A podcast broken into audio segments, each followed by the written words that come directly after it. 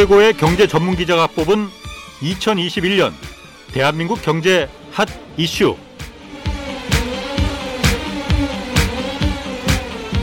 그래 조금 좀, 좀 무리해서도 투자하기도 있기도 해요 지금. 아, 조금씩 하고 있으니까. 근데 뭐 수익이 없어요. 조금 손해봤죠. 얼마 몇백이죠 저는. 제가 자취할 때 전세 살았는데 자취방 나오면서 전세금으로 주식 샀는데 무량주라서 그냥 샀는데 근데 잃진 않았어요. 재테크 일찌감치 관심 갖고 시작하는 거는 경제 공부도 되고 하니까 좋은 것 같아요. 저 20대로 대학교를 졸업했습니다. 어, 저는 처음에 이제 못 모르고 막 하다가 쉽게 벌었으니까 왜 사람들이 빚을 내면서 그렇게 투자를 막 3천만 원 막 이렇게 해가지고 하면은 1%만 올라도 엄청 많이 버는 거잖아요. 왜 그러는지 알겠더라고요. 주식은 투자를 해야 된다고 얘기를 해줘요. 왜냐? 그걸 알아야지 경제가 흘러가는 걸 이해하고 맥락에서 자기가 앞으로 어떻게 포트폴리오를 짜서 관심을 갖고 봐야 되거든요. 제일 문제는 사람들이 누구도 누구도 해서 벌었다 벌었다 얘기를 들어서 공부하지 않은 상태로 묻지마 투자하는 게 제일 문제라고 생각해요. 그리고 여유를 가질 수 있는 자기 여유 돈으로만 투자를 하는 게 올랐다고 좋아하기보다는 떨어질 수 있는 요인들을 한번 냉정하게 짚어보는 게 필요할 것 같습니다. 네, 경제와 정의를 다잡는 홍반장, 저는 KBS 기자 홍사원입니다. 아, 홍사원의 경제쇼 이번 주에는 연말 특집으로 계속해서 최고의 경제 전문 기자가 뽑은 2021년 대한민국 경제 핫 이슈 마련하고 있습니다. 어제 부동산 시장에 이어서 오늘 주식 시장 좀 돌아보고 향후 전망도 좀 함께 짚어보겠습니다. 자, 유튜브 박종훈의 경제 한방 진행자시죠. KBS 박종훈 기자 나오셨습니다. 안녕하세요. 네, 안녕하세요. 박종훈 기자는 참고로 어, 경제학 박사입니다. 아, KBS 보도본부에서 유일한 경제학 박사 아닌가 싶은데 맞죠? 네, 그런 것 같습니다. 네. 자, 그 박 기자. 네. 먼저 박 기자가 봤을 때 올해 한국 주식 시장은 어땠습니까? 저는 이 3년차 변동성 장세가 예. 조금 일찍 시작됐다 이렇게 평가를 하거든요. 예. 이 원래 이 급락을 한 다음에 급등장이 시작되면 예. 항상 일어나는 현상인데 1년 차에는 굉장히 큰 폭으로 오르거든요. 음, 근데 1년 2년 차? 예, 아. 2년 차가 되면 예. 그 폭이 굉장히 줄어듭니다. 예. 제가 통계를 내보니까 일단 미국 시장이 굉장히 오래됐잖아요. 예, 그러니까 예. 미국 시장을 중심으로 일단 통계를 냈을 때 예. 대공황까지 포함해서 총 13번의 하락장이 있었어요. 예. 이제 네. 그걸 평균을 내서 1년 차 때 상승률을 보면 S&P 500 지수가 47%가 올랐고요. 13번 예. 평균. 아하. 2년 차가 되면 12%가 올랐는데 S&P 지수는 원래 한 90년 동안 9.3%가 올랐으니까 둘째 해까지도 대체로 어, 시장은 그렇죠. 좋습니다. 예. 어. 근데 언제부터 안 좋아지냐면 3년 차인데 아하. 3년 차에 4%밖에 보통 평균적으로 상승을 못 했거든요. 반토막이네. 네. 예. 근데 이게 평소보다 낮은 것도 문제지만 3년 차가 특이한 게 항상 급락장을 한번 봤거든요. 음. 그 대표적으로 2000 이제 12년 이럴 예. 때도 이제 그때 마침 유럽이나 이런 데가 굉장히 안 좋아서 재정위기가 오면서 급락장을 예. 한번 맞았었는데 예. 이번에 이제 제 생각에는 이제 3년 차가 시작된다고 보면 그게 2022년 3월부터 시작해야 그게 3년 차잖아요, 원래. 2022년 3월. 네, 왜냐하면 이게 3월 기준이니까 그렇지. 위기는 아. 3월에 왔었으니까요. 아, 아. 근데 이번에는 제가 이제 항상 우려했던 게 뭐냐면 조금 빨라질 것이다. 왜냐하면 보통 3년 차에 오는 게 왜 이렇게 주가가 떨어지냐면 예. 두 가지 때문이거든요. 하나는 보통 3년 차가 되면 경제가 좀 살아나요. 그러니까 인플레이션 우려가 커집니다. 항상 늘 그렇듯이. 예. 네. 그래서 어쩔 수 없이 긴축을 좀 할 수밖에 없는 게 예. 3년 차고요. 예. 두 번째는 또 긴축을 할 만큼 고용이나 아니면 실물 경제가 회복되니까 예. 또 역시 3년 차에는 그런 여러 가지 중앙은행들의 조치가 나오거든요. 예. 예.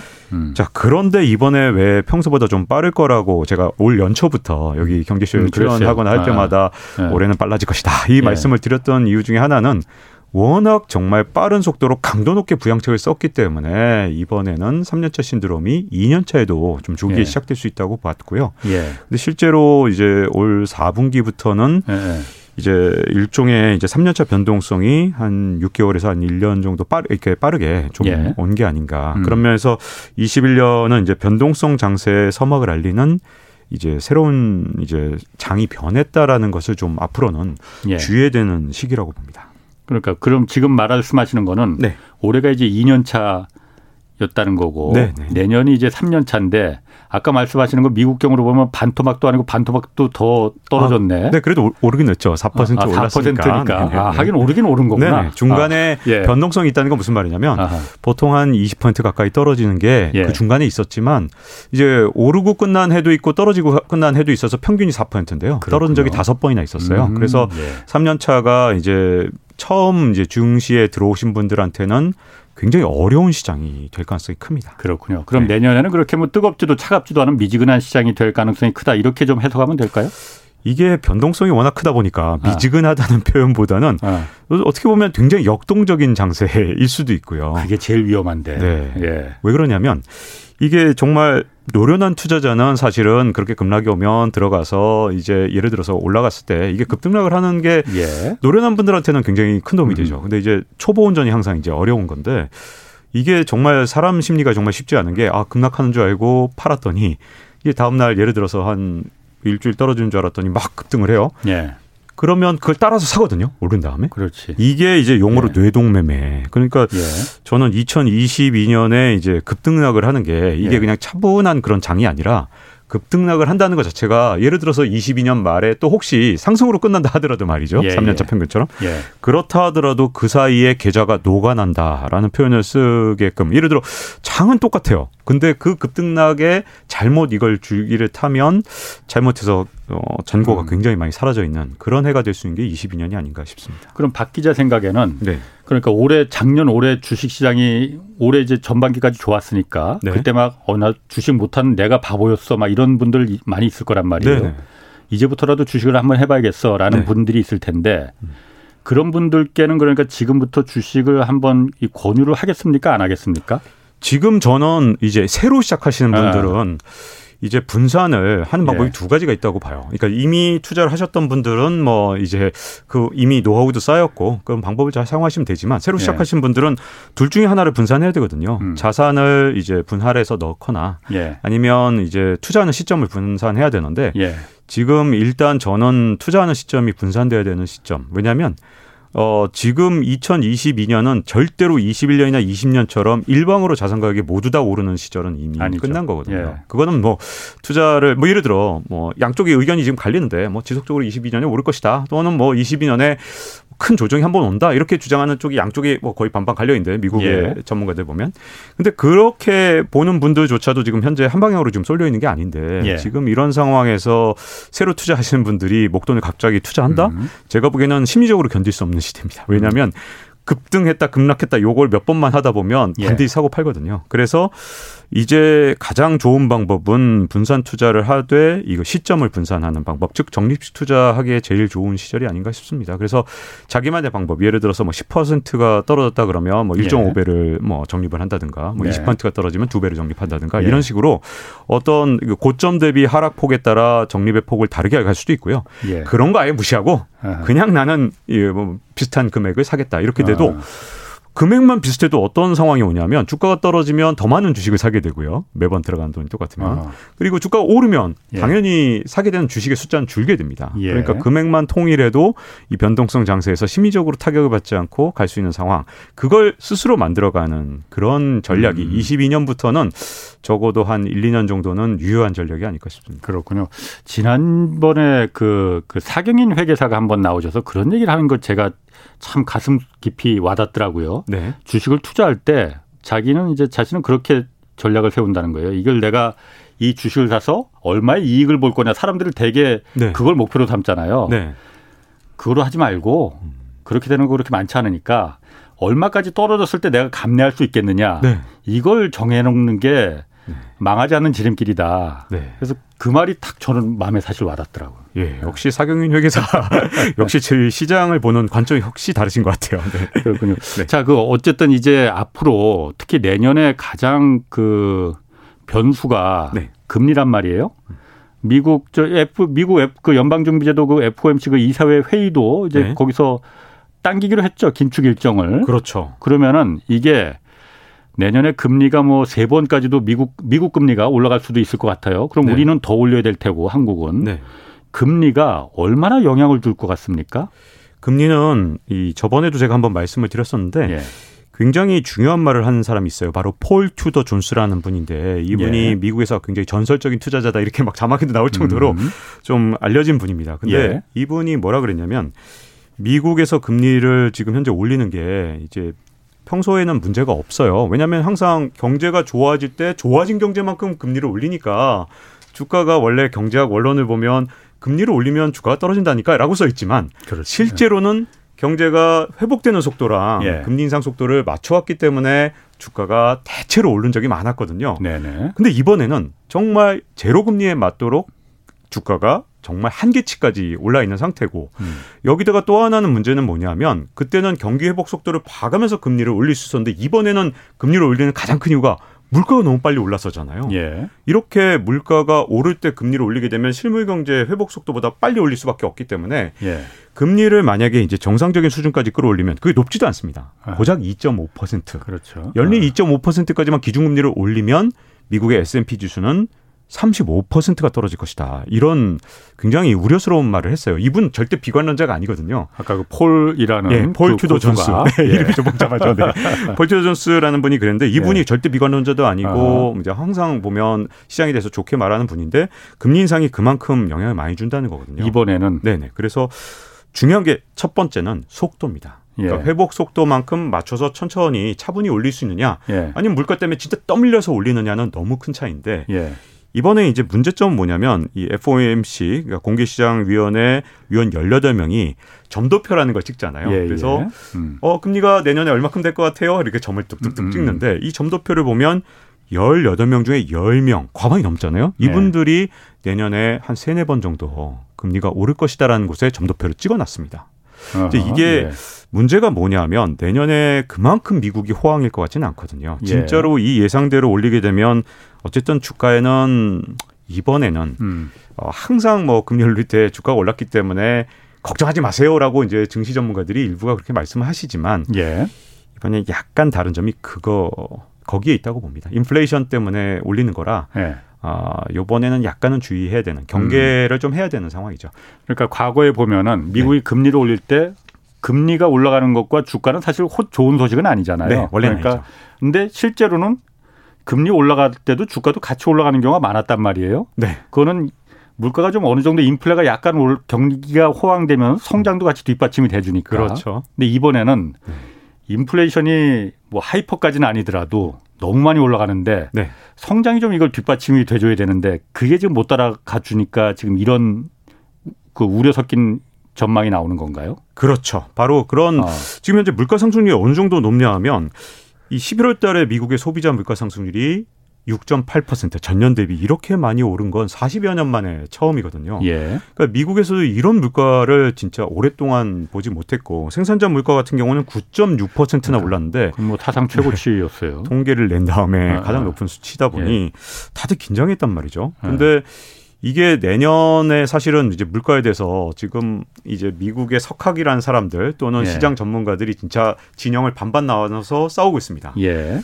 물가가 내년에도 계속 지속적으로 오른다니까. 지금 현재 국면이 말이야. 이거는 한 10년간은 강한 인플레이션 국면으로 넘어간 거야라고 주장하시는 분들이랑 아니다. 이건 어디까지나 일시적이기 때문에 내년 상반기면 정리가 될 것이다라고 하는 분들이 싸우고 있어서 저도 그런 석학들이나 시장 전문가들이 정말 대가라는 분들인데 제가 감히 어느 쪽이 맞는다라고 지금 말씀드리긴 좀 어려워요. 예. 근데 항상 걱정되는 게 뭐냐면 뜻밖의 그렇게 만약에 물가가 오르게 되면 이 연준에서 할 수 있는 방법이 진짜 많지가 않거든요. 지금 예. 금리를 올리는 수밖에 없는데 예. 지금 금리를 올리는 것도 과거에 비해서 지금 연준 스스로 여러 가지로 족쇄를 치워놨어요. 예. 그것 때문에 내년에 실제로 물가가 오른쪽으로 나왔을 때 연준이 굉장히 합리적인 행동을 하기가 좀 어려운 상황이 돼 있다는 게 문제입니다. 족쇄라는 게 무슨 족쇄를 말하는 거예요? 가장 대표적인 게 말이죠. 예. 자, 물가를 잡는 가장 좋은 방법이 뭐냐? 이 네. 가격대 성능비 같은 거 따지잖아요, 우리. 어허. 예를 들어 100원에 샀는데 이거 좋으면 기분 좋잖아요. 예. 가격대 성능비 따져야 되죠. 음. 자, 금리를 조금만 올리고도 효과를 볼 수 있는 방법이 있고 음. 많이 올려도 효과를 볼 수 없는 상황이 있는데 예. 조금만 올리고도 효과를 볼 수 있는 방법이 뭔지 아십니까? 그게 바로 뭘까요? 예전에 폴 볼커나 네. 앨런 그린스펀이 네. 애용하던 방법입니다. 뭐냐 하면 시장에 충격을 주는 거예요. 음. 자 시장에 보통 야 뭐 그린 아, 뭐 예를 들어서 예, 골드만삭스에서 예.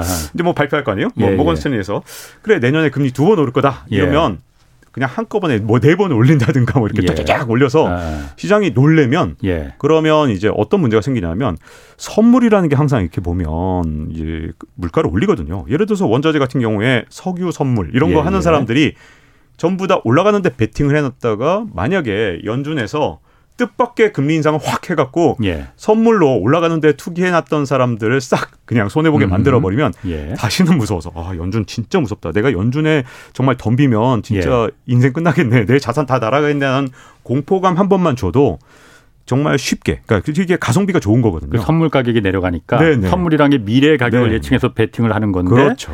연준에서 그런 네. 야 우리 한 세 번 네 번뭐 올릴 거야 네. 하고 말만 이렇게 음. 어 좀 하면은 그거에 따라 선물 가격 확 내려가니까는 그렇죠. 그게 가족 가성비가 가장 좋은 방법이더라 이거죠. 네, 외환 시장에서 이 정부가 또는 어. 뭐 한원이 시장에 개입하는 방법도 이런 방법을 써요. 왜냐하면 이제 올라갈 거라고 막 예를 들어 환율이 올라갈 거라고 했을 때 정말 이 기대를 다 꺾어서 손해 볼 정도로까지 만들어야 예. 환율이 올라가는 걸 막는 거거든요. 예. 그러니까 심리를 완전히 이제 틀어놔야지만 물가 상승이라는 게 뭐냐면 결국은 기대가 물가를 올리는 게 제일 위험한 거거든요. 그렇죠. 예. 야 물가 올라갈 것 같아. 어떡하지? 예. 그러면 야 임금 올려달라고 하자. 예. 그러면 임금 올려달라고 해서 다시 물가가 올라가고 네. 이런 악순환이 만들어졌을 때 이 기대의 고리를 끊어버릴 때 바로 물가 상승을 막을 수 있는데 예. 폴 볼커나 이런 분들이 이제 어떻게 보면 이 인플레이션 시대를 끝내버리신 분이잖아요. 이분이 예. 끝낼 때 썼던 방법이 이렇게 시장의 기대보다 금리를 훨씬 더 많이 올려서 예. 한 번에 끝내버리는 방법을 쓴 음. 거죠. 그린스펀도 그런 방법을 썼고요. 예. 자 그런데 왜 지금 현재 가성비가 떨어지겠느냐? 음. 이제 위기가 오고 코로나19 위기가 오고 하면서 파월이 이제 약속을 한 겁니다. 시장에다가. 음. 야, 우리 연준이 막 뜻밖의 정책을 써서 시장을 갑자기 급냉시키거나 이렇게 안 한다니까 우린 절대 그렇게 안 해. 그래서 말이지 우린 forward guidance를 줄게 미리 다 예고할 거야. 예. 우린 절대로 음. 뜻밖의 정책을 쓰지 않을 거야라고 해놨기 때문에 지금 어떤 문제가 생겼냐면 이제는 시장을 깜짝 놀래게 해서 이제 금리를 확 끌어올려서 한 번에 끝내버리는 이런 방법 쓰기가 되게 힘들게 된 거예요. 다 예고를 하도록 지금 다 파월이 약속을 해놨거든요. 약속한 거 꼭 지켜야 되는 건가요, 이게? 이 약속을 안? 지키면 또 어떻게 보면 연준에 대한 신뢰도가 또 깎이기 때문에 예. 일종의 이제 자승자박 이런 표현 쓰잖아요. 그러니까 아, 문제는 예. 물론 뭐 약속을 어겨도 되겠지만 그러면 또 잃어버린 게 뭐냐? 연준에 대한 신뢰도. 야, 예. 연준 믿을 수가 없네? 예. 이렇게 되는 거잖아요. 예. 약속을 아예 처음부터 안 했으면 모르겠지만. 음. 근데 2020년 3월에는 어쩔 수 없이 약속을 한 거죠. 예. 왜냐하면 3월, 4월에는 연준을 믿게 하지 않으면 시장의 신뢰를 끌어올릴 예. 수가 없었으니까. 예, 예. 근데 그런 약속들이 지금은 이제 가성비가 떨어지는 방식. 즉 다시 말하면 이제는 물가를 잠재울 만큼 충분히 금리를 올릴 수밖에 없는 거예요. 왜냐하면 충격요법을 쓸 수가 없으니까. 예. 그래서 이제 정상금리를 만들 수밖에 없는 거 아니냐. 음. 그래서 정상금리를 포츠 존스가 2.5, 연리 2.5라 그랬는데 예. 아, 이걸 이렇게 되면은 만약에 이게 물가가 내년에 진짜 상반기까지만 오르고 진짜 끝나면 상관이 없지만 예.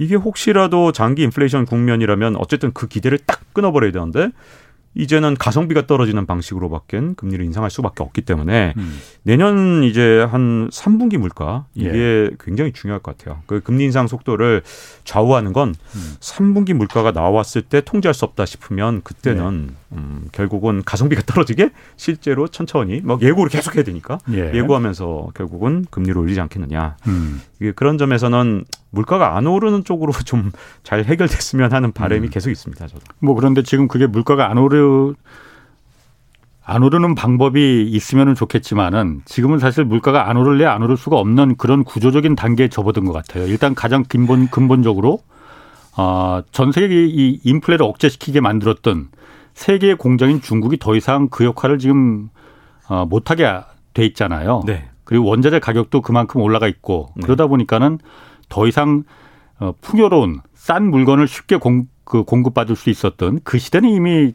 좀 저물어 가는 것 같더라고요. 네.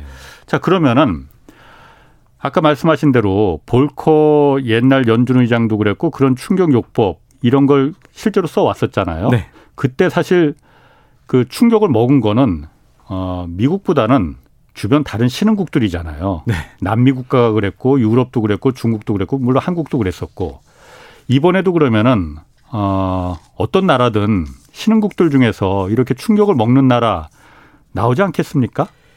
이번에도 나올 가능성이 크죠. 왜냐하면 아. 미국이 금리 인상 기조로 전환했을 때 예. 대체로 지금까지 이제 말씀드렸다시피 금, 예, 금리를 올릴 때도 주가가 오른 적이 더 많았는데 네. 그런데 이제 평균적으로 정말 지구상의 어디선가는 어 부도를 맞은 나라들이 있었고요. 음. 그 상황에 따라서는 도미노 현상이 일어나면서 주변 국가가 다 같이 망하는 경우도 굉장히 많았거든요. 예. 그래서 금리 인상을 한다는 게 어떻게 보면 신흥국 이머징 시장에 네. 굉장히 큰 타격을 주는데 자 여기서 굉장히 중요한 부분이 있습니다. 아. 최근 40년 동안 디플레 국면이었단 말이죠. 그렇죠. 물가 하락할 때 예.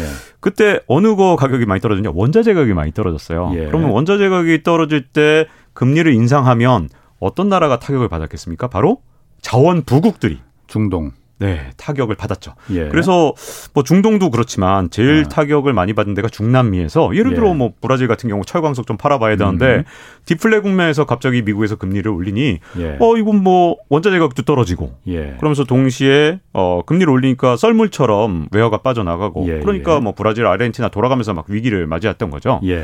예. 근데 이번에 이제 잘 보시면 제일 먼저 위기에 빠진 나라가 이제 터키, 터키. 이런 쪽이잖아요. 어, 터키는 생각보다 굉장히 심각한 것 같은데 거기는. 어, 정말 심각하죠. 예. 왜냐하면 터키 리라화가 올해 들어서만 예. 그 통화 가치가 55%가 떨어졌어요. 그건 통화 가치가 진짜 반토막이 났다는 얘기고요. 그럼 거기는 진짜 하이퍼 네. 인플레이션이 갈 수도 있는 거 아니에요? 이미 지금 현재 어느 정도 접어들었죠. 왜냐하면 21% 전년 대비 물가 상승률이 이미 12, 11월 달에 21%인데 어. 이게 지금 통계를 지금 수- 조작하고 있다는 얘기가 굉장히 아, 많아요. 예, 지금 예. 이미 3, 40%가 음. 넘었다는 건데 그러면 이제 거의 하이퍼 인플레이션으로 접어들었다는 건데요. 예. 이번에 터키가 먼저 왜 문제가 생겼느냐, 터졌느냐, 이 문제가 뭐냐면 지금까지 자원 부국이 무너진 게 아니라 자원이 없는 나라가 지금 더 위험한 거예요, 지금은. 왜냐하면 지금 인플레이션 국면이잖아요. 예. 원자재 가격은 비싸단 말이죠. 그렇지. 예. 그러면 철광석 가격 비싼데 브라질이 왜 지금 당장 어. 위기를 맞겠습니까? 예, 예. 아무리 뭐, 자, 돈을 어. 빼도 외화를 뺀다 하더라도, 자, 어느 나라에서 먼저 뺄까요? 장사 잘 못하는 나라에서 빼겠죠? 음. 예. 자, 그러면 원자재 많은 나라는 지금 뭐 장사 잘하고 있으니, 예. 어, 니켈 많아? 어, 괜찮아. 그럼 이 나라 아하. 괜찮네. 어, 이 나라에 리튬 많네? 괜찮네. 이렇게 되겠지만, 어, 예, 예. 이 나라는 뭐 자원도 볼 거 없는데, 어. 이 나라는 뭐지? 이렇게 되는 나라들. 예를 들어 관광으로 먹고 사는 터키 같은 경우는 이제 음. 먼저 타격을 받았지만, 그러다 보면 이제 동아시아의 공업 중심 국가들도 별로 좋지가 않겠죠. 예를 들어 음. 뭐 어, 나라를 특정하면 또 이제 그 나라를 막 보실까봐. 음. 근데 어쨌든 이 동남아시아, 동아시아에 이제 보면 자원은 별로 없는데 이런 원자재를 수입해서 이런 뭐 이런 중간재를 판다든가 네. 뭐 이런 나라들 그런 나라들은 원자재 가격은 올랐는데 그러면 자기들이 파는 물건 가격을 올릴 수 있느냐, 즉 가격을 전가할 수 있느냐 경제학 용어에서 예, 그렇게 예. 얘기하죠. 그런데 B2B 즉 기업에 납품하는 업체들, 중간재를 아. 납품하는 업체들은 가격을 올릴 수가 없어요. 가장 대표적으로 배터리만 해도요. 음. 지금 뭐 테슬라에서 예. 지금 값싼 자동차 만든다 그러면서 중국 배터리를 최근에 채택한 적이 있었잖아요. 예, 예. 그게 왜 그러냐면 우리나라 배터리는 이제 니켈 기반으로 만들어서 신기술이긴 한데 훨씬 좋죠. 예. 좋은데 일단 싼 게 낫겠다. 아하. 인산철로 선택해버렸단 말이죠. 예, 인산철 예. 기반으로. 그러다 보면 어떻게 보면 이게 중간재를 납품하는 업체들은 제가 보기에는 꽤 큰 업체라 하더라도 이걸 사주는 쪽이 훨씬 더 크기 때문에 음. 우리가 원자재 가격이 이만큼 아. 올랐으니까 어, 지금 이거 이거 제품 좀. 올려주세요. 그거 못하지. 안 됩니다. 네. 이렇게 되겠죠. 그러려면 거래 끊자. 이렇게. 너 말고도 네. 많아. 이렇게 되겠죠. 그러다 보니까 예. 이제 음 이런 인플레 국면이 이제 40년 만에 오다 보니까 예. 이제 여전히 이제 40년 동안 있었던 일 보면서 야 이제 긴축하면 이제 저런 이제 자원 부국부터 무너지는 거 아니야?라고 생각하시면 오산인 게 아하. 인플레 국면이 계속되는 상황에서 물가를 끌어올린 상황 예. 그 상황에서는 결국은 기준금리가 올라가고 긴축 국면이 가면 자원 부국보다 자원 빈국 특히 이제 원자재를 수입해서 가공하는 나라들이 좀더 불리한 게 사실이죠. 그럼 그거 우리나라도 해당되는 거 아니에요? 우리나라는 사실은 반쯤 걸치고 있다고 저는 생각해요. 예. 예전에는 진짜 우리나라가 이제 완전히 그런 나라였죠. 예. 근데 이제 그렇게 이제 하는 나라들이 오히려 이제 베트남이나 이런 쪽으로 좀 넘어갔다고 보고요. 음. 뭐그 베트남이 지금 당장 위험하다는 뜻은 예, 아니라서 예. 특정을 하고 싶지 않고. 아하. 근데 다만 이제 우리나라는 이제 선진국 구조로 간 것도 되게 많고 예. 플랫폼 경제도 많이 이제 발을 담궜기 때문에 예. 이제 약간 이제 희망과 그다음에 우려가 교차하는데 아직도 우리가 수출 중심에서 못 벗어났다는 측면에서는 말씀하신 대로 인플레이션 국면에 우리가 취약한 측면도 있고 음. 산업 구조가 어쨌든 빅테크에 많이 들어가면서 빅테크의 상하방 이 저 여러 가지 산업 구조에 들어간 점은 좀 다행인 점도 있고 우리가 음. 심지어 플랫폼도 갖고 있으니까 예. 우리는 50대 50 양쪽에 걸쳐 있어서 야, 희망과 우려가 교차하는 음. 게 22년이라고 봅니다. 그렇군요. 그럼 이런 뭐 긴축의 시대 어쨌든 대세적으로는 긴축의 시대에 들어갔는데 이런 경우에 그럼 우리 어, 일반 투자자들 같은 경우에 네. 특히 아마추어 이 일반 투자자들 같은 경우에 어떤 투자 전략으로 가는 게 좋습니까? 주식 아까는 그 잠깐 말씀하셨을 때 한 곳에 너무 네. 뭐 몰빵이라고 하죠. 분산해서 투자하는 게 지금은 가장 워낙 변수가 크고 변동폭이 크니까 네. 그 말씀 잠깐 해주셨어요. 네. 그거 말고도 어떤 투자 전략으로 가는 게 유리할까요?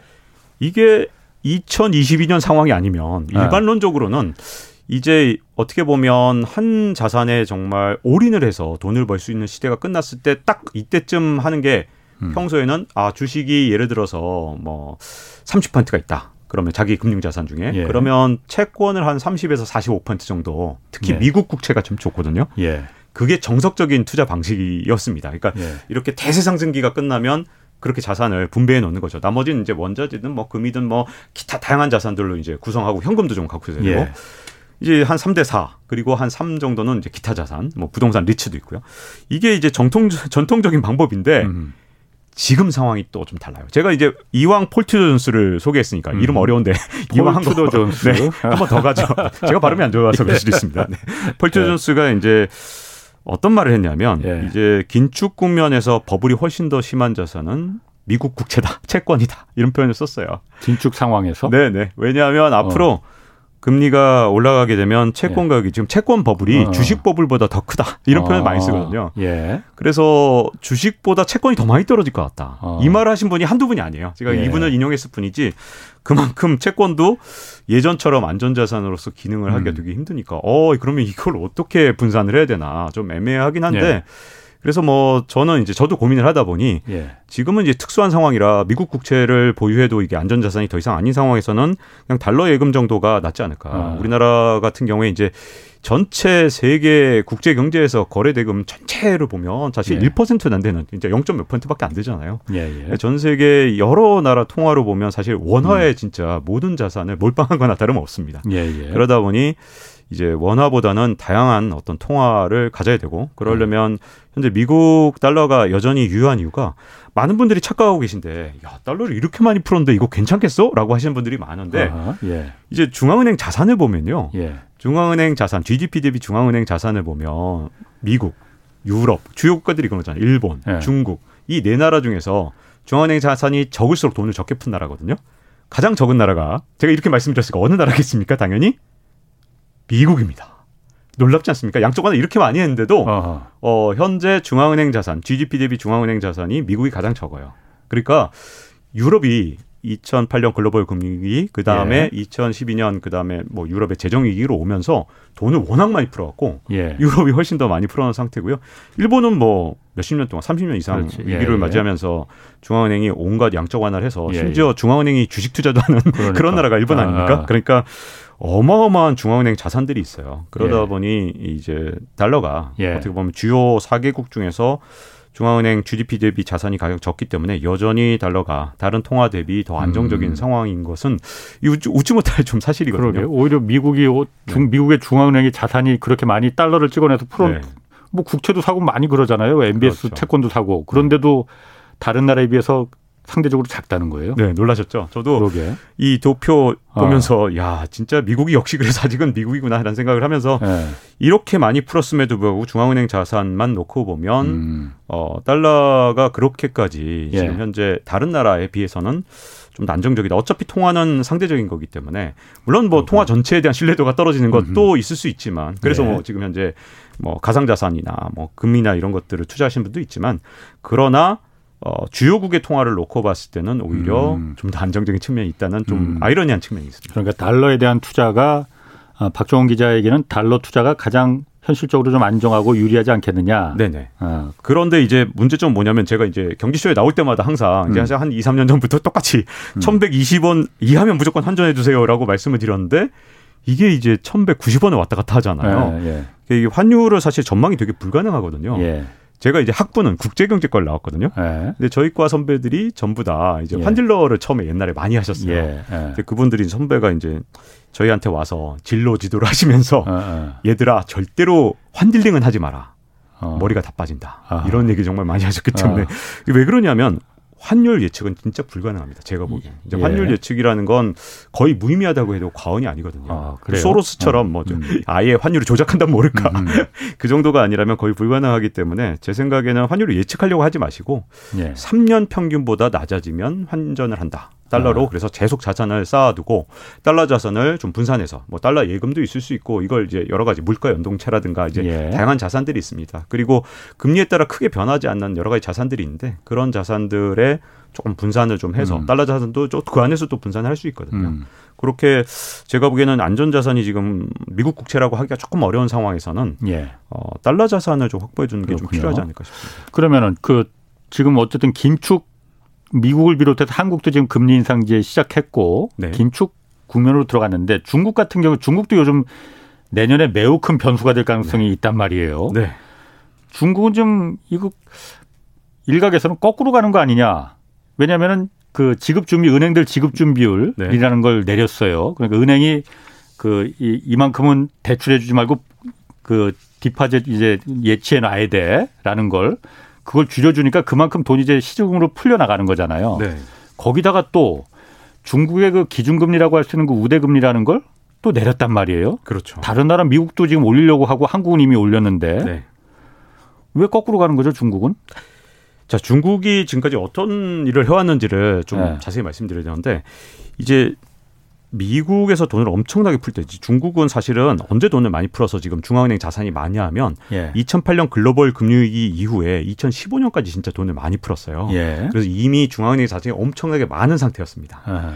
그리고 또 재정 지출도 그때 엄청나게 많이 해서 예. 지방 정부나 이런 데도 재정 부담이 굉장해요. 예. 근데 이번에 코로나 19 때는 어떤 상황이 펼쳐졌냐면 코로나19야 중국에서 시작됐지만 타격은 오히려 미국이나 아니면 유럽이 더 많이 받았단 말이죠. 예. 중국은 워낙 통제를 하다 보니까 지금 음. 코로나19의 타격이 좀 적다 보니 예. 이제 미국하고 패권 전쟁을 해야 되는 상황에서 일본의 전례를 봤기 때문에 이거 돈을 흥청망청 쓰면 큰일 난다. 이제는 미국이랑 전쟁을 벌여야 되니 돈의 전쟁, 음. 일종의 쩐의 전쟁을 해야 되니까 긴축을 한 겁니다. 예. 그래서 일찍 20 시작했죠. 네. 아. 2020년 후반부터 긴축을 다른 예, 어떤 예. 나라보다 일찍 했잖아요. 네네. 그러다 보니까 오히려 중앙은행 자산이 점점 줄어들 정도고 음. 재정도 좀 이렇게 아껴가면서 잘 쓰고 있었어요. 예. 여기까진 좋았는데 음. 중국의 문제점은 부동산이라는 최대 아킬레스건이 드디어 문제가 터지기 시작한 겁니다. 예. 중국의 빈집이 워낙 많다는 건 이제 다 아시잖아요. 그렇죠. 1억 채가 빈집이 있다. CNN에서 보도했을 때 아하. 아마 우리 이제 뭐 청취자분들 뭐 이미 여러 번 놀라셨을 거예요. 아주 사람이 살만하지 않은데도 다 그렇게 지어놨더라고요. 네. 예. 제가 국제부 이제 조출 데스크를 했을 때 예. 제가 상하이 특파원 후배가 가 있길래 예. 제가 괴롭힌 적이 있습니다. 무슨 아. 짓을 했냐면 이것도 직장 내 갑질 아닐지 모르겠는데 있잖아 너 신축 아파트 가서 예. 불이 켜져 있는 집이 몇 개나 있나 세봐라. 아. 제가 이런 집이 있었거든요. 근데 그 후배가 욕을 하지 않았을까 싶은데 그래도 그 덕분에 단독 보도 아. 했어요. 그 아. 후배가 단독 보도 했는데 불이 켜져 있는 집이 거의 없어요. 신축 아파트가. 아. 왜냐하면 1억 채나 비어 있던 게 이게 한두 해가 된 게 아니라 언제부터 쌓이기 시작했냐면 2017년, 16년부터 쌓이기 시작해서 그게 예. 지금 벌써 1억 채가 된 거거든요. 예. 예. 자, 이렇게 긴축을 했더니 부동산이 문제가 되고 헝다가 문제가 생기면서 예. 헝다로 저는 이게 끝날 거라고 절대 보지 않거든요. 지금 음. 미분양이 3천만 채니까 예. 지금 부동산 재벌들 중국은 이제 우리랑 달리 부동산 재벌이라는 게 존재하는데 예. 이 부동산 재벌들이 제가 보기에는 재정 상황이나 이런 것들 굉장히 악화될 가능성이 있거든요. 예. 자 그러다 보니까 중국에서 깜짝 놀란 겁니다. 이야 이거 더 이상 긴축하면 안 되겠구나. 그리고선 갑자기 돈을 풀기 시작했고 이게 지급 준비율이나 이런 것들을 낮출 뿐만 아니라 대출 우대 금리를 낮췄을 때 처음에 지급 준비율 낮췄을 때는 시장에서 환호했어요. 와 이거 주식 투자 저 해도 되겠는데?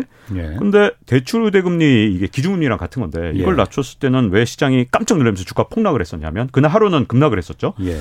그 이유가 뭐냐면 그게 바로 중국에서 이제 대출 우대 금리를 낮춰야 될 만큼 뭔가 좀 심각한데 근데 많이도 못 낮추고 고작 0.05% 포인트 낮췄어? 음. 심각은 한데 또 쓸 수 있는 수단은 많지 않구나라는 공포감을 줬기 때문에 예. 이제 어제 이제 급락을 했던 거고요. 음. 자, 그런 측면에서 이제 중국에서 이게 쉽게 끝나 이제 홍다 자체는 제가 보기에는 질서 있는 퇴각도 가능할지도 몰라요. 네네. 근데 이제 문제는 뭐냐면 이게 미국의 2008년 글로벌 금융위기 때도 비슷했는데 처음에 이제 뭐 프레디맥이나 이런 회사들이 문제가 생겼을 때 예. 이제 부동산 관련 회사들이 문제가 생겼을 때 미국에서 막을 수 있는 줄 알고 아 처음에 미국에서 통제가 가능한 줄 알았거든요. 아무 문제도 아니라고 네. 했어요. 그리고 하루 일- 저녁이면 막을 수 있다고. 네. 아. 근데 왜 그게 문제가 됐냐? 1년쯤 지나니까 시장에 자꾸만 이게 악순환을 만든 거예요. 예. 그래서 홍다도 지금 당장은 뭐 제가 보기엔 중국에 충분한 여력이 있고 뭐 지금 당장은 얼마든지 막을 수 있다고 보지만 홍다 하나에 맞겠지만 문제는 부동산 시장 전체에 있는 여러 가지 문제점들이 이걸로 해결이 안 되거든요. 이게 어느 정도로 심각하냐면 우리나라는 이제 서울 지역의 집값이 이렇게 많이 비싼데 18년에서 한 19년, 20년 정도 연봉을 모으면 한 푼도 안 쓰고 모으면 서울에 네. 있는 집을 살 수 있는데 지금 상하이나 선전은 이 도시 근로자의 연봉을 한 푼도 안 쓰고 48년을 모아야 예. 상하이나 선전에 있는 집을 한채살 수 있는 거거든요. 중위값 기준으로 봤을 때. 예. 그러면 이거는 유지할 수가 없는 집값이거든요. 음. 그럼 집값이 3분의 1 토막이 나던가 아니면 그 집값을 감당할 수 있을 만큼 중국의 노동자들의 임금이 상승해야 음. 되는데 중국이 고성장 시대가 끝났잖아요. 예. 그렇기 때문에 이제는 이만큼 이 임금이 상승하기가 굉장히 어렵습니다. 이게 예. 우리나라도 그렇고 여러 나라들이 고성장 하다가 딱 쓰면 음. 무슨 상황이라고 보시면 되냐면 100m 달리기를 하다가 갑자기 탁 쓰면 그 사람 넘어지겠죠. 예. 예. 이게 문제는 뭐냐면 처음부터 천천히 달렸던 나라는 문제가 없는데 7% 8% 성장하던 나라가 지금 바오류 6%대로 음. 떨어지고 이게 점점 떨어지면서 이제 중국의 성장률을 3, 4%까지도 낮춰보는 나라들이 많은데 예. 그렇게 되면 100m 달리기 하는 사람이 갑자기 쓰는 거랑 똑같기 때문에 아. 딱 넘어지기 좋은 상황. 그게 22년, 23년에 약간 중국을 우리가 좀 주의 있게 봐야 되는 이유고요. 거기에 이제 아킬레스건은 부동산 시장으로 좀 부동산이다. 네. 그 중국 전문 이 경제쇼도 이제 저- 중국 전문가 패널 분들을 몇 분 이제 모시다 보면은 아, 패널 분마다 좀 생각이 좀 다른 네. 그 견해를 물론 어떤 분 전망이 맞다고 단정할 그 볼 수 없죠. 나중에 가 보면 이제 그 좀 나오겠지만은 근데 다들 일리는 있는 것 같아요. 그런데 아, 이 중국 홍다로 시작한 이 부동산 문제가 아까 말씀하신 대로 그 미국에서 2008년 경, 경제 위기가 결국은 은행이 무너진 게 결국 부동산에서부터 시작된 거잖아요. 그때 아무도 미국 언론도 말 그렇고 미국 정부에서도 그렇고 이거 심각하다고 생- 말하는 사람 별로 없었거든요. 네. 간단한 문제다 해결할 수 있는 문제다라는데 그 부동산 문제가 결국은 미국의 은행들을 무너뜨렸잖아요. 네. 물론 지금의 중국은 은행이 뭐, 뭐 워낙 그 국유 은행들이 국유 기업들이니까 금융 위기로까지 번지지는 않을지 몰라도 경제 위기로까지는 갈 수 있는 거 아니냐. 만약 그렇게 되면은 제가 궁금한 건 그거거든요. 제가 꼭 중국 그 패널 분들 올 때마다 이 질문을 드리는데 박 기자 인사이트도 한번 좀 듣고 싶습니다. 아, 중국에 만약에 부동산으로 시작해서 부동산이 워낙 큰 그 GDP를 차지하고 있으니까 경제 위기가 만약 찾아온다면은 어, 일본과 같은 그런 그, 그 장기 침체 시작이 만약 중국이 시작된다면은 한국에 어떤 영향이 올 수가 있는 겁니까? 중국이 부동산을 활용해서 지금까지 엄청난 고성장을 하는데 가장 큰 원료로 써왔거든요. 한 30% 정도 된다고 해요. 네. GDP에. GDP의 30%가 시멘트 GDP라고 하죠. 네. 시멘트 GDP입니다, 아. 진짜로. 그러다 보니까 중국에서 부동산만 문제가 생겨서 더 이상 이제 건설 경기가 살아나지 않으면 어 일단 뭐 1억 채 채워야 되잖아요. 예, 예. 3천만 채도 채워야 되잖아요. 중국의 부동산이 좀 특이한 점 중에 하나는 자가 주택 보유율이라고 이건 주택 예. 보급률하고 좀 다른 거예요. 뭐냐면 집을 갖고 있는 비율, 소유한 비율을 말하는데 음. 우리나라가 자가주택 보유율이 이제 가장 최근 통계가 이제 좀 업데이트가 돼야겠지만 최근에 이제 진짜 너도 나도 영끌을 투자를 해서 음. 제가 보기엔 60%를 좀 넘었을 것 같아요. 음. 최근까지 58%였는데 예. 그러면 이제 미국이랑 일본이 얼마쯤 되느냐 한 60% 중반 정도 됩니다. 선진국들이. 예. 그러니까 집 35%는 집 안 갖고 있는 거예요. 선진국도. 음. 중국은 93%예요. 음. 집을 다 갖고 있습니다. 예. 이게 아마 체제가 좀 다르고 또 하나는 여기는 이제 뭐 주, 주, 저 땅을 소유하는 게 아니라 그렇죠. 예, 뭐 임대하기 때문에 예. 50년, 70년 이렇게 임대하잖아요. 예. 땅의 용도에 따라서. 예. 이제 그러다 보니까 이제 어 여러 가지 뭐 우리랑 다른 상황에서 이제 집을 굉장히 많이 갖고 있는데 이게 문제점은 뭐냐면 제가 중국을 출장을 이제 2003년부터 여러 네. 차례 가서 다큐멘터리도 만들고 네. 하다 보면 정말 특이한 게 제가 중국 뭐 출장 가면 저를 마중 나오는 분들이 막 고관 대작들이 나옵니다. 네. 왜 그러냐면 우리 성에 투자하세요. 그래서 아하. 그 성의 가장 최고위급 인사들하고 만날 수 있는데 제가 예. 요청 안 해도 나와요. 그래서 무조건 같이 인터뷰도 하고 예. 그 목적은 뭐냐면 어떻게든 우리 성을 좀 그래도 뭐 한국에 좀 알려서 한국의 그 기업들을 음. 우리 성에 투자하게 중국이 예. 아니고 우리 예, 성에 예, 예. 이게 진짜 중요합니다. 왜냐하면 그 성의 경제 성장률이 높으면 출세를 할 수 있어요. 중앙 부처의 음. 관료가 될 수 있거든요. 아, 예. 그래서 경쟁을 붙은 겁니다. 예. 그런데 자 그런데 지방 자치단체가 자금을 마련할 방법이 뭐가 있을까요? 지방세죠. 그러니까 예. 지방세를 아. 마련하려면 대부분 부동산에 이제 어떻게 의지를 하고 있으니까 예. 부동산 가격이 비싸면 비쌀수록 더 많은 자금을 끌어당겨서 예. 그걸 지방세를 통해서 유치를 할수 있으니까요. 근데 이 방법은 너무 느려요. 언제 이 세금을 걷어서 이걸 한단 말입니까? 그래서 예. 중국의 지방자치단체가 이 자금을 마련하는데 가장 많이 썼던 방법이 부동산 개발입니다. 음. 그러니까 뭐 50년, 맞아요. 70년 아. 임대 이런 땅들 야 이거 예. 뭐 그냥 싸게 수용할 수 있잖아요. 예. 그렇게 수용을 한 다음에 이걸 대도시로 개발시키는데 예. 그러다 보니까 초반에 만든 도시들은 예를 들어 선전이나 푸둥처럼 성공을 할 수 있지만 음. 나중에 뛰어든 예를 들어서 네이먼구 자치구에 있는 예를 들어 어떤 도시가 있는데 이 블룸버그에서 취재를 간 적이 있어요. 예. 100만 명이 살게 설계된 도시인데 여기에 100명이 살더라 이러면서 이 르뽀식으로 기사를 쓴 적이 있었거든요. 그러니까 불이 안 켜져 있구만. 네, 그렇죠.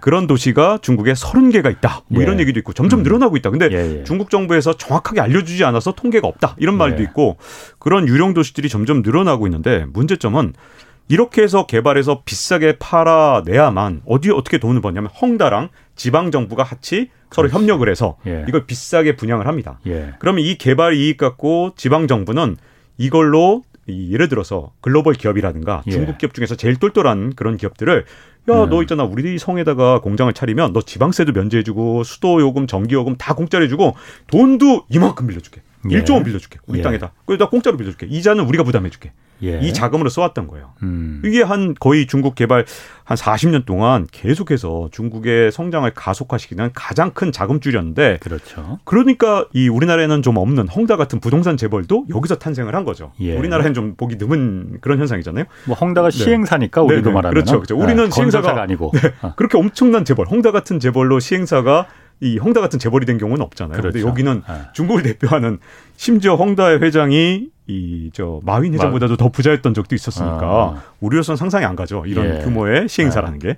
근데 그런 게 왜 가능했냐? 이 중국의 성장 동력으로 작동을 했기 때문이죠. 음. 자, 아까 다시 돌아가서 중국의 성장률의 3분의 1은 아까 말씀하신 대로 음. 부동산 경기입니다. 예. 그러면 나머지는 뭐냐? 예. 나머지 소비는 거의 없어요. 소비는 뭐 한 20%뭐 이 정도 안팎 끼고 설비 투자거든요. 음. 그 설비 투자를 이끌었던 네. 게 뭐냐? 중국 지방 정부의 천문학적인 보조금 예. 야 공짜로 다 해줄게 이거였어요. 그래서 설비 투자를 하는 데서 굉장히 지방 정부가 했던 역할이 크고 예. 그 자금을 그런 식으로 땡겨오다가 지금 부동산 개발이 안 된다. 그러면 자금이 없겠네. 바로 그거죠. 예. 이제 지금까지는 정말 이제 과잉 생산 중국에서 이렇게 과잉 생산인데도 설비 투자 계속하고 예. 그게 성장 동력이었단 말이죠. 예. 그러니까 양대 성장 동력인 설비 투자 더 이게 더 크거든요. 근데 예. 이 설비 투자도 지금 현재 어쨌든 병목 현상이 일어날 수밖에 없고 예. 말씀하신 대로 부동산도 문제가 되고 예. 그러니까 앞으로 중국이 내년에 저는 중국이 망하냐 안 망하냐 이거는 지금 우리한테 중요하지 않다고 생각해요. 왜냐하면 이거는 우리 이게 신의 영역이니까 망하지 안 그것도 망하지 중요하지 모르니까. 그래도. 어, 안 망했으면 좋겠. 왜냐하면 예. 이게 뭐 중국을 위해서가 아니라 우리나라를 위해서. 그러니까. 왜냐하면 수출의 33% 예, 예. 당장은 어, 이제 어쨌든 무너지면 우리도 굉장히 머리가 아프거든요. 예. 근데 어, 무너지지 않더라도 성장률이 낮아지면 예. 문제는 뭐냐면 우리나라 중간재 수출이 대부분인데 예. 이게 성장률이 낮아지면 우리한테서 물건을 덜 사가거든요. 예. 그러니까 22년부터 어, 중국이 이제 뭐 망하냐 안 망하냐 따질 게 아니라 이 원인들로 인해서 부동산 경기가 아무래도 약화되면 혹시라도 성장률이 크게 떨어지면서 우리한테 사가는 물건이 줄어들고 이게 우리 경제 성장에 어, 어느 정도 영향을 주지 않겠느냐 음. 하는 부분을 좀 더 살펴봐야 된다고 생각합니다. 이게 중국의 그 성장률이 떨어지는 거는 중국의 바로 실업률, 고급 인력의 실업률과 직결되기 때문에 그럼 굉장히 중국 내 사회적인 그 문제가 크게 될 수 있다고 하더라고요. 네. 그래서 중국의 성장률을 중국 정부가 공산당 정부가 어떻게든 이걸 유지시키기 위해서 지금도 하- 버티다 버티다 끝내는 이제 지준율 그 풀고 우대금리 기준금리 내리고 해서 경기 부양 쪽으로 다시 돌아서는 이게 고육책이 하고 싶어서 하는 게 아니고 어쩔 수 없어서 성장률이 떨어지면은 그건 바로 사회 불안으로 바로 야기된다. 네. 고급 인력들의 실업률이 책- 그 떨어지면은 이건 못 견디는 거거든요. 중국 사회가. 아무튼 내년에 네. 중국이 가장 큰 변수가 매우 큰 변수가 될 가능성이 이제 있는 것 같아요. 네. 자 그리고 박 기자 나오셨으니까 제가 이거 하나 꼭 물어보고 싶어요. 우리나라 자본시장, 주식시장에서 제가 그, 그 연불리 이사하고도 가끔 얘기는 했었는데 네. 어, 저도 예전에 잘 몰랐었거든요. 경제쇼 하기 전에는 그걸 그냥, 어, 뭐, 언론에서 뭐 자회사 분할해서 상장하고 그러면은, 어, 그 뭐, 어, 그 다 키워서 독립시키듯이 그러는 거 아니야 했는데 이게 바로 우리나라 주식시장의 가장 큰 그 폐해. 장기 투자를 막는, 장기 투자하면 이걸 쪽박 찬다라는 그게 되는 거 아니냐. 네. 심지어는 공매도보다 더 무서운 게 자회사 상장이다. 뭐 이런 얘기가 있어요. 뭐 내년에 이제 새 정부 들어섭니다. 이런 부분은 좀 어떻게 보십니까? 박 기자 생각은? 우리나라가 지금 이제 항상 제가 강조를 하는 게 뭐냐면 예. 안타깝게도 미국은 10년 이상 또는 30년 장기 투자를 해도 예. 충분히 제가 보기에는 승산이 있어요. 예. 근데 우리나라가 보면 2년 정도 주가가 오른 다음에 박스권에 갇히거나 오히려 하락하는 경우가 굉장히 많았는데요. 예. 그게 좀 안타깝게도 우리나라의 좀 여전히 후진적인 자본시장 구조 때문이라고 생각을 합니다. 예.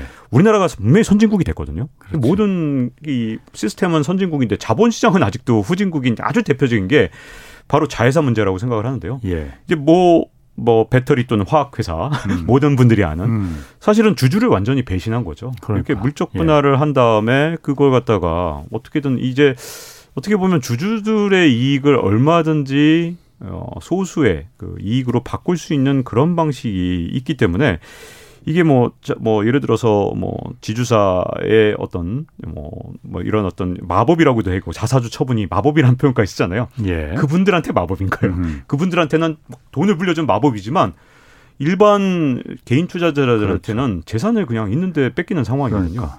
이렇게 되면은 우리나라가 지금 현재 이제 지속적인 상승을 하면서 자본시장이 건전하게 성장을 해야 제가 보기엔 증시가 이제 믿을만하고 이 주식 투자를 계속하면서 이 주가가 계속 오른다는 확신이 있으면 어떤 시장 환경이 조성되냐 하면 벤처기업을 만들어서 이 예. 벤처 기업이 정말 제대로 이 기업을 키우면 이걸 비싸게 팔아먹을 수 있는 그런 환경이 조성됐을 때 미국처럼 실리콘밸리가 만들어지는 거거든요. 예. 이게 안 된 시장이 바로 일본이 대표적이거든요. 음. 여기도 자본시장은 우리나라보다 오히려 더 후진적이기 때문에 아, 일본도 네, 그래요? 일본도 음. 그렇습니다. 음. 그러다 보니 아 일본은요 심지어 뭐 주식 거래를 옛날에는 거, 뭐 완전히 허가를 받아야 주식 거래 한 적도 있었고 음. 정말 우리보다 훨씬 더 후진적이다가 조금 조금씩 낮았어요.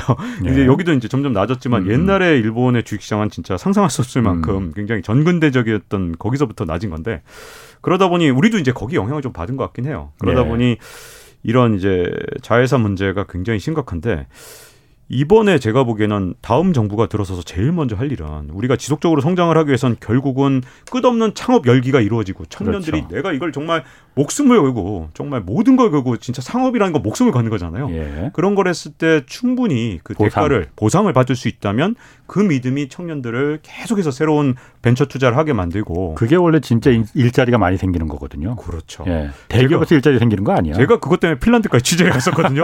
11월에 그 추운 영하 20도까지. 예. 그게 보니까 청년 창업자들이 생기니까 예. 제가 인터뷰하고 되게 놀랐어요.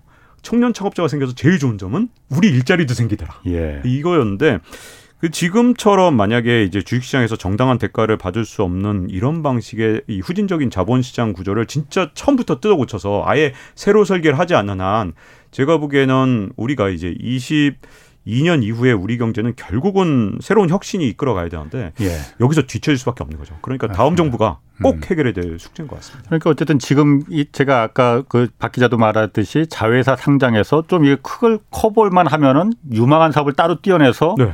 상장시키는 게 오너일과 대주주한테만 절대적으로 유리하게 자본시장이 짜여져 있거든요. 그렇죠. 이게 왜 법으로 강제하지 못하는지 하다못해 미국이나 그 미국에서 뭐 구글이나 유튜브가 상장하지 않는 거 그리고 또 뭐 그 페이스북에 인스타그램이 따로 상장하지 않는 거는 법으로 강제돼 있는 게 아니라는 거예요. 네. 그거는 그 알파벳의 구글의 이제 지주회사인 알파벳이나 페이스북의 원래 주주들이 소액 주주들이 집단 소송을 걸면 이게 정말 크게 되기 때문에 감당을 못하기 때문에 그걸 상장을 못 한다는 건데 한국은 왜 그게 가능하지 않은 건지 이건 정말 내년에 바뀌어져야 됩니다. 네. 들어서. 꼭 좀 바뀌었으면 좋겠습니다. 아. 네.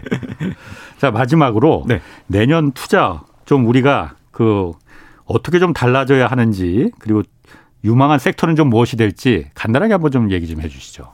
이 유망한 섹터는 어쨌든 아직 인플레이션 방향이 정해지지 않았기 때문에 예. 사실 유동적인 측면이 있습니다만 일단 현 시점에서 물가가 오른다라고 본다면 어쨌든 독점 기업이냐 아니냐가 굉장히 중요하고 예. 브랜드 대한 충성도가 있느냐 없냐 진짜 중요하거든요. 아하, 왜냐하면 예. 자 제일 중요한 건 물가가 오르는 국면에서는 물가 오른 만큼 물건값을 올릴 수 있으면 되거든요. 그렇지. 그건 예. 독점 기업 잘 예. 되죠. 예, 브랜드 예. 충성도 있으면 아무리 물건값 올려도 그거 살 수밖에 그렇죠. 없죠. 그리고 음. 대체 가능성이 있느냐 이 부분도 굉장히 중요한 부분이라 이런 부분들을 좀 신경 써야 될 것 같습니다. 예. 아이고 오늘 참 재밌게 잘 들었습니다. 지금까지 KBS 박종훈 기자 함께했습니다. 고맙습니다. 네, 고맙습니다. 자 오늘 여기까지 하겠고요. 저는 내일 다시 찾아뵙겠습니다. 지금까지 경제와 정의를 다잡는 홍반장 홍사원의 경제쇼였습니다.